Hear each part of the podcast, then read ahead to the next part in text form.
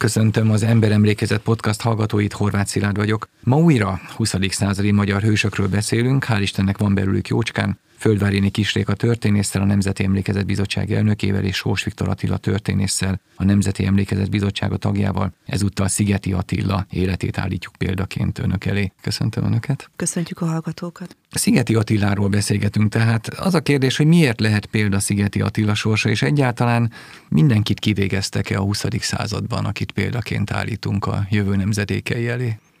Nem végeztek ki mindenkit, és tulajdonképpen Szigeti Attilának is a sorsa, tehát ha a végéről közelítünk, ugye rendkívül tragikus, ő egy, egy hát ő kiugrott az ablakon a börtönben, tehát öngyilkosságot követett el azért, hogy ne lehessen vele megcsinálni egy nagy demonstratív pert, a nagy vidéki győri pert, amit a Kádárék már a Nagy Imre per főpróbájának szántak. Ez nyilvánvalóan egy végső kétségbeesés volt a Szigeti Attilától, mert nem akart terhelővallomást tenni senkire, és nem akarta ezt a szerepet elvállalni, amit a kádárék még az utolsó pillanatban rá akartak osztani. Olyan autonóm, a hazáját szerető, elkötelezett politikus ember áll előttünk, aki nagyon nehéz helyzetekben kellett, hogy helytálljon. Egy nagyon érdekes életút az ővé, egy, egy nemzeti parasztpárti képviselő, aki tulajdonképpen végig az 50-es években, tehát a Rákosi korszakban is ott van a politika másod vonalában.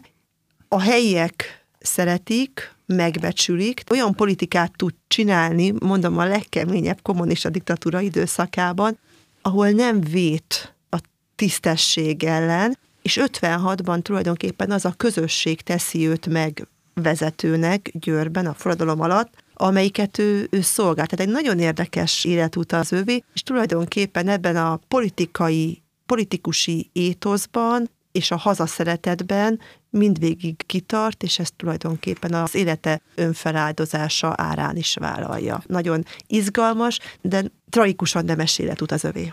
De akkor azt is mondja ezzel, hogy ha 1956-ot kivesszük ebből az életútból, amit persze nem lehet, de azért mégis tegyünk egy ilyen gondolatkísérletet, akkor az előtte lévő időszak, amit a Rákosi korszakban tölt el, az is példa lehet arra, hogy hogy lehet embernek lenni az embertelenségben, még akár vezetőként is?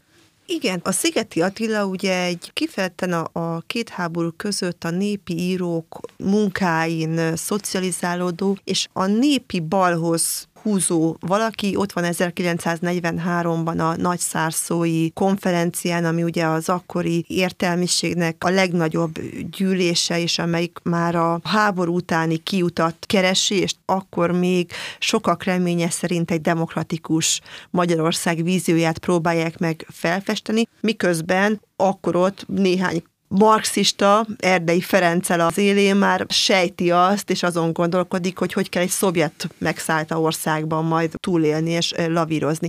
De mégiscsak a Szigeti Attila egy baloldali elkötelezettségű valaki, aki nemzeti parasztpárti programmal lesz képviselő, 45 után, és képviselő marad, de egy a lehetőségeken belül, az akkori politikai lehetőségeken belül, amikor ugye a jobboldali politikának már nincsen képviselete, mert nagy Ferencéket emigrációba kényszerítik, aranybálinték börtönben vannak, a fiatalok meg recsken, akiket nem végeztek ki, ugye azok között Mincenti is börtönben van. Tehát a lehetőségem belül ő a Nagy Imre féle vonalhoz tartozik, és ezt a politikát viszi.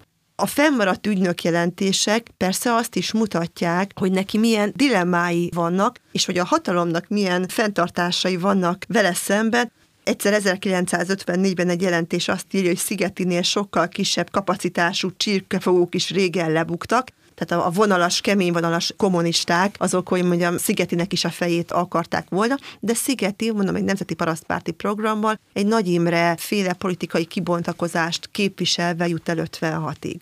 Talán azt érdemes látnunk, hogy önmagában a 20. században az, hogy jobb vagy baloldali, vagy olyan politikai világlátással rendelkeztek sokan, azt ma ilyen kategorizálásnak jó és rossznak tudjuk be, de alapvetően úgy kellene talán megközelíteni, hogy nemzeti vagy nem nemzeti. És nagyon sokan voltak olyan baloldali, akár a Nemzeti Parasztpárt, akár a Szociáldemokrata Párt tagjai, képviselői, akik a nemzetre úgy tekintettek, hogy ez fontos számukra, és nem voltak hajlandók eladni, elárulni.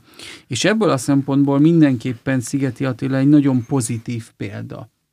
És amire Réka is utalt, hogy 1943 Szárszó, főleg református, de nem csak református, de mindenképpen politikai, közéleti, egyházi és világi emberek, és ugyanez szárszóval párhuzamosan sokkal szűkebb, kisebb, és kevésbé hatékony körben Győrben is lezajlik, ahol pedig Apor Vilmos kifejezetten katolikus egyházi személyeket hív össze egy-két világival, hogy mi lesz a magyar nemzettel 1900 akkor még nem tudták, hogy 45 után, de a második világháború után. Tehát van egy szellemi, akár mondhatjuk így, lelki gondolkozás, útkeresés, hogy bele kerültünk a második világháborúba, de hogy tud az ország talpra állni. Sor kerül majd a német megszállásra, sor kerül a szovjet megszállásra, de nagyon sokan független Magyarországot szerettek volna. És ez a függetlenség, ez 1945-ben nem, hogy nem jött el, hanem rá telepedett az akkori Magyarországra a Szovjetunió katonai és mindenféle tekintetben, és 1947-ben a Párizsi békeszerződés után esély sem volt arra, bár ennek kellett volna bekövetkezni, hogy egy önálló és a saját elképzelései szerint a közéletet, a politikát alakító Magyarországnak a megteremtésére sor kerülhessen. Nagyon sokakat már 45-46-ban kivonnak, vagy 47-ben a közéletből, a politikából, akár Nagy Ferenc, akár Kovács Béla, és lehetne fejfer súlyok, és, és nagyon sokakat sorolni. És ezek a különböző életutak, hogy valakit emigrációra kényszerítenek, valakit bebörtönöznek, valaki a Szovjetunióba, a gulágra kerül, valakit megölnek, likvidálnak, nagyon-nagyon különböző a hatalomgyakorlásnak a technikája, a megtörésnek, a politikából való kivonásnak. És vannak olyanok, akik talán tovább el tudnak menni, mint az elsőre elképzelhető vagy gondolható. És Szigeti Attila ebből a szempontból is izgalmas, hogy ő nem lépett be a Magyar Dolgozók pártjába, nem lett a kommunista párt tagja, de mégis megmaradhatott országgyűlési képviselőként. És nagyon sokan azt gondolták, hogy na ezt el kellett volna már távolítani. Ugyanakkor egy jó példa arra, hogyha valaki elfhű, szilárd az elvéhez, de mondjuk nem kezd el a hatalommal visszaélni, nem tesz olyat, amire mondjuk akár a hozzátartozó azok, akikért ő felelős, fellázadnak vele szemben, vagy nem lépi át a nagypolitikának azt a határát, amivel beletenyerel esetleg bizonyos ügyekbe, akkor megmaradhat. Ugyanakkor azért azt is látni kell, hogy ez nem mindvégig van így, hiszen őt azért az 50-es években háttérbe vonják majd, és aztán egy vállalat vagy egy üzemnek a vezetője, a Kistölgyfa majori állami gazdaságnak lesz az igazgatója, amire persze mondhatjuk azt, hogy ez is tisztség és pozíció, de ugyanakkor látni kell azt, hogy nemzeti elköteleződésű baloldali emberként igyekezett megállni a helyét, és azért ez egészen más, mint hogyha valaki a nemzeti elköteleződését, a hazaszeretetét feladja, és kiszolgáltatja magát, vagy ezt az országot, ezt a nemzetet idegen hatalmaknak. Az imént szó volt arról, hogy őt már megfigyelték tulajdonképpen a Rákosi időszakban is. Nem tudom, hogy ez központ utasítása történt, vagy megfigyelték úgy, mint ahogy mindenkit megfigyeltek ebben az időben, vagy kifejezetten célozva őt figyelték meg. A Nemzeti Parasztpárt balszárnyához tartozó értelmiségi kört, beleértve a Veres Péteréket, Szabó Pálékat, Persze, hogy megfigyelték, mert nyilván a kommunista pártnak is ugye föl kellett mutatnia egyfajta népfront politikát, a szigetiéknek meg a politikája az tulajdonképpen az volt, hogy ezt valahogy túl kell élni, és majd akkor eljön a mi időnk, idézőjelben, és akkor majd azokat az értékeket, amik nem egy szovjet diktatúra értékei, hanem egy nemzeti baloldali program, akkor majd meg lehet valósítani. Tehát tulajdonképpen a túlélésre játszanak, úgy, hogy nem föladni azokat a pozíciókat, amik még vannak. És ugye ezek az ügynökjelentések azért pontosan erre mutatnak, tehát az egész 50-es évek és az AVH logikája az az, hogy mindig mindenkire gyűjtsük a terhelő adatokat, mert ki tudja, hogy éppen mikor lesz, jön el ugye az a per, amikor ezt majd fel lehet használni, és hát a Szigeti Attilával szemben is ugye számos ilyen ügynök jelentés van, amikor Dunapentelét Stálinvárosnak nevezik el, akkor ugye feljegyzi az ügynök, hogy a Szigeti azt mondja, hogy na már úgy látszik, hogy mi is egy szovjet tagköztársaság leszünk, vagy hogy itt előbb-utóbb be fogják vezetni a rubelt, vagy számtalanszor emeli föl a szavát, vagy kifejezi az ellenérzését ugye a parasztpolitikával, a kulákosítással, a padlássöpréssel, tehát a parasztoknak a megnyomorításával kapcsolatban, és hát ez is viszi őt végül is a Nagy Imre féle politikai táborba, ami ugye megint csak, hogy értsük, hogy akkor az egyetlen lehetséges, reális alternatívát, politikai alternatívát jelenti a fennálló Rákosi féle moszkovita típusú diktatúrával szemben. Mert hogy egyébként a többiek, ahogy már elmondták, vagy börtönben vannak, vagy emigráltak, vagy már kivégezték őket. Mármint ami lehetséges alternatíva az a, a, lett volna. A lehetséges alternatíva, igen. De ugye az, hogy a Szigeti Attila ezen túl, hogy egy jó politikai realitás érzékel bír, hogy van egyfajta nemzeti baloldali elköteleződése, hogy emellett egy hiteles személyiség, egy közkedvelt személyiség, ez pontosan 56-ban fog megmutatkozni, amikor ugye őt, akinek nem csak képviselői mandátuma van, hanem a Győri megyei tanács elnök helyettese 54-től, tehát a Nagy Imre, első Nagy Imre kormánytól, tehát hogy ő lesz a forradalom alatt október 26-ától a Győri, és aztán később az egész Dunántúli forradalmi megmozdulásnak, Nemzeti Bizottságnak az első számú személyisége. Tehát egy rendkívül hiteles személyiségről van mindemellett szó. Ez kilenc nap, október 26-ától november 4-ig, vagy sokkal tovább tart, mert aztán utána a forradalom és szabadságharc eltiprását követő ellenállásban is részt tud még venni.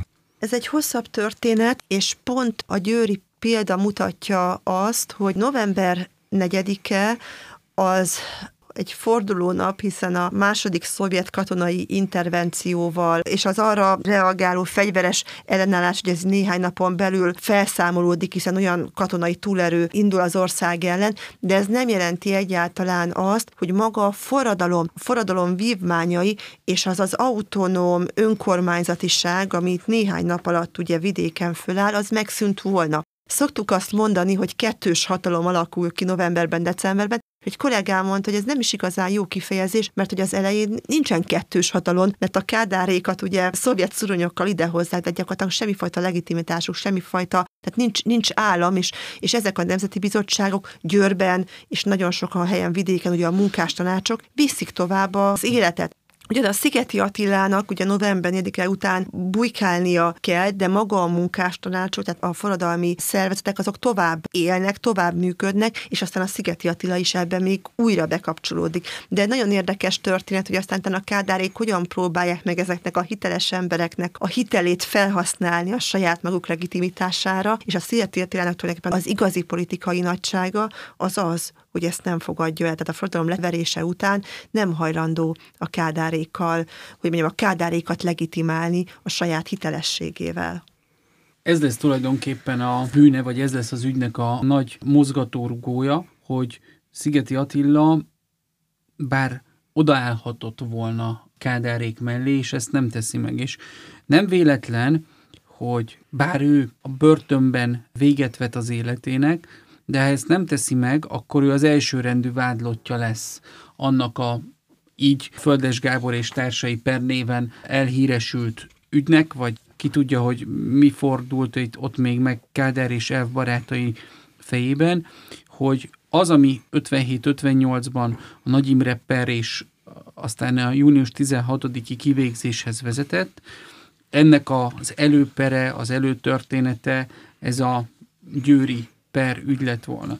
És azért látni kell azt, hogy itt nagyon sok minden összeér, hiszen ahogy a Dunántúli Nemzeti Tanács, azok a forradalom alatt kialakult önkormányzati szervek, munkástanácsok, a nemzeti tanácsok meghatározott szabályok, elvek mentén igyekeztek fellépni, eljárni. Szigeti Attila nem engedte a terrort és az erőszakot elhatalmasodni a forradalom napjaiban. Azért Moson Magyaróvári sortüzés sok minden lezajlik itt, és ez eszkalálódhatott volna, elmehetett volna egy sokkal keményebb, sokkal brutálisabb irányba.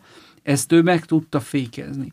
Ehhez azért szerintem az is kellett, hogy van részben egy tekintélye, van politikai érzéke realitása, és ezek a hősök, akikről ez a műsor is szól, tisztességes emberek voltak. Tehát elképzelhetetlen volt számukra olyat megtenni, amelyet akár diktatúra, akár egyéb más berendezkedésben, de nagyon sokan nem tudtak elképzelni. Tehát az, hogy a védtelen tömegbe belelövetünk, ahogy ez az ország nagyon-nagyon sok helyén megtörtént a forradalom alatt és után, ahogy egymással szembefordítottak hamis vallomásokkal, hamis vádakkal megkonstruált pereket hoztak létre, ezek az emberek függetlenül attól, hogy milyen világnézetük, milyen szemléletük volt, teljes mértékben elvek, mondhatjuk így, hogy szabályok,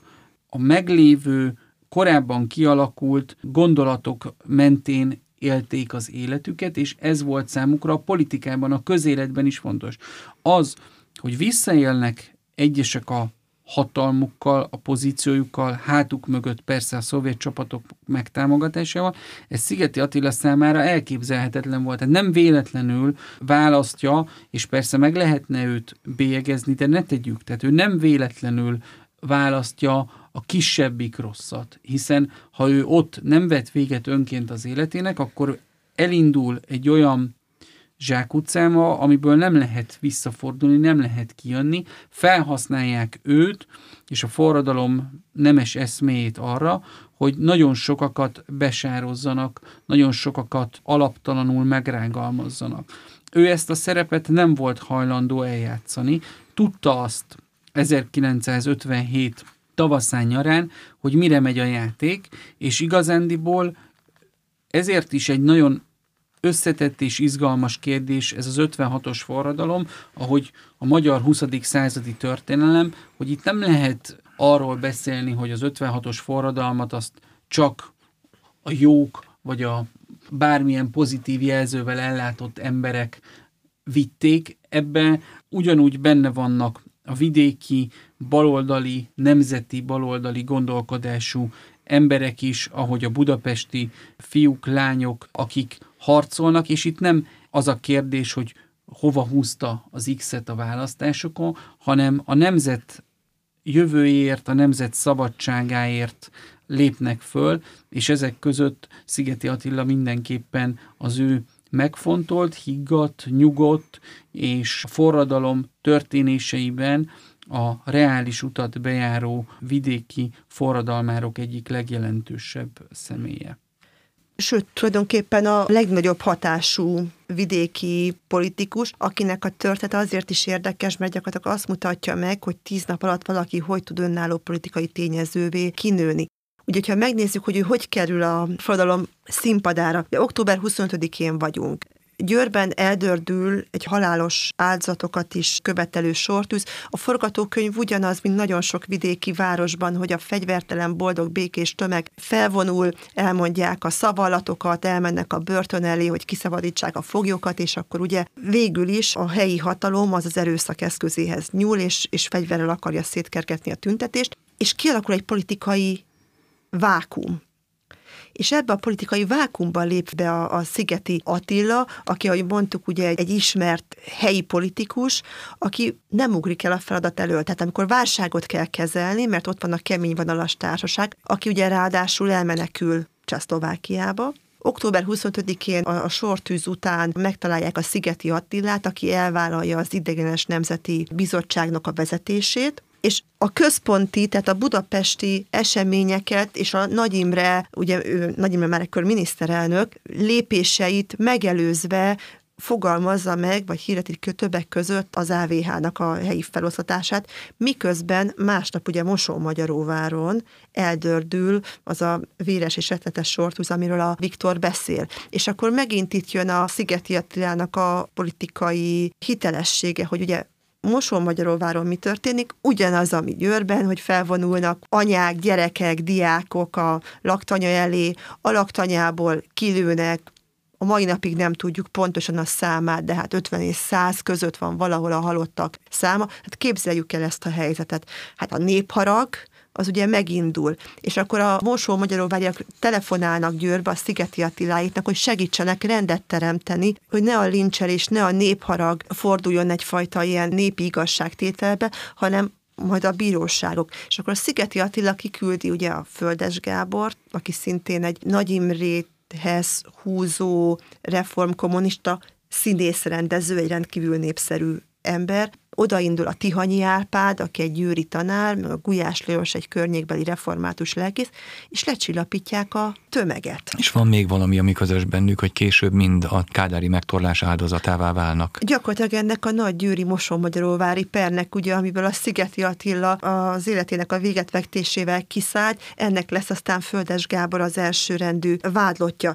És tulajdonképpen a Szigeti Attila ugye nem csak, hogy Győrt szervezi meg, folyamatos kapcsolatot tart Nagy Imréjékkel, ugye Nagy Imre vívja a saját harcát a kemény vonalas kommunistákkal, hanem egy folyamatos egyensúly, ugye a forradalmasodó utca, és a hatalom között. Ez nem egy könnyű politikusi feladat, és a Szigeti Attila ezt csinálja meg egészen addig, hogy október 30-áig végül is ugye a Dunántúli Nemzeti Tanácsot megalakítják, és megint csak olyan politikai programot fogalmaznak meg, benne a szovjetek kivonulása, a semlegesség kérdése, ami aztán majd két nappal később lesz a Nagy Imre kormány programja is. Tehát tulajdonképpen nem csak, hogy rendet tartanak, nem csak, hogy megszervezik a forradalmat, nem csak, hogy önálló politikai tényezőké válnak, hanem, ha tetszik, Budapest előtt járnak a forradalom vívmányainak az integrálásában.